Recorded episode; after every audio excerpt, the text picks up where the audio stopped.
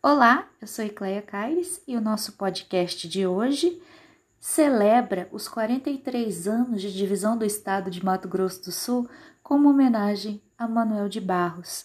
Né? Em 1977, o estado de Mato Grosso foi dividido, dando origem ao estado de Mato Grosso do Sul. E nada mais significativo do que trazer para a nossa pauta de hoje uma reflexão advinda de um dos mais importantes poetas contemporâneos, que é o nosso Manuel de Barros, né? autor de versos que misturavam elementos regionais com considerações existenciais, um surrealismo pantaneiro, né? Manuel de Barros, que era bacharel em direito, mas que enveredou pela poesia, né? E foi a partir da do seu dom, do, do seu conhecimento das singelezas da vida criando a arte da palavra, apegado a neologismos, a criações que a licença poética permite que encanta os nossos corações.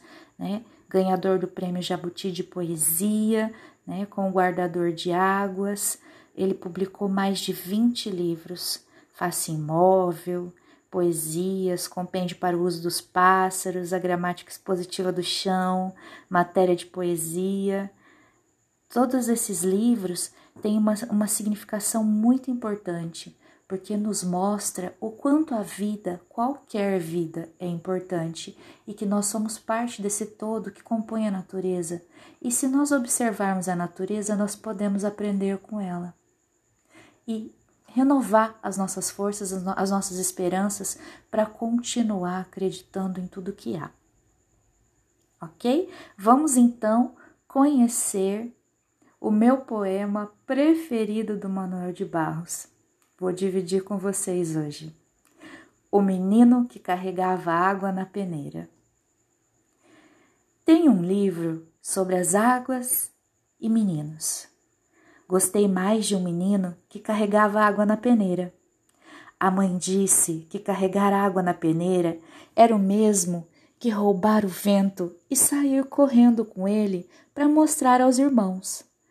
A mãe disse que era o mesmo que catar espinhos na água, o mesmo que criar peixes no bolso. O menino era ligado a despropósitos. Quis montar os alicerces de uma casa sobre orvalhos. A mãe reparou que o menino gostava mais do vazio que do cheio. Falava que os vazios são maiores e até infinitos. Com o tempo, aquele menino, que era cismado Esquisito, porque gostava de carregar água na peneira. Com o tempo descobriu que escrever seria o mesmo que carregar água na peneira.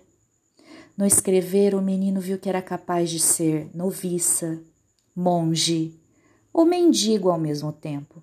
O menino aprendeu a usar as palavras e viu que podia fazer peraltagens com as palavras e começou a fazer peraltagens. Foi capaz de interromper o voo de um pássaro, botando um ponto final fra na frase. Foi capaz de modificar a tarde, botando uma chuva nela. O menino fazia prodígios, até fez uma pedra dar flor. A mãe reparava o menino com ternura. A mãe falou: Meu filho, você vai ser poeta. Você vai carregar água na peneira a vida toda. Você vai encher os vazios com as suas peraltagens.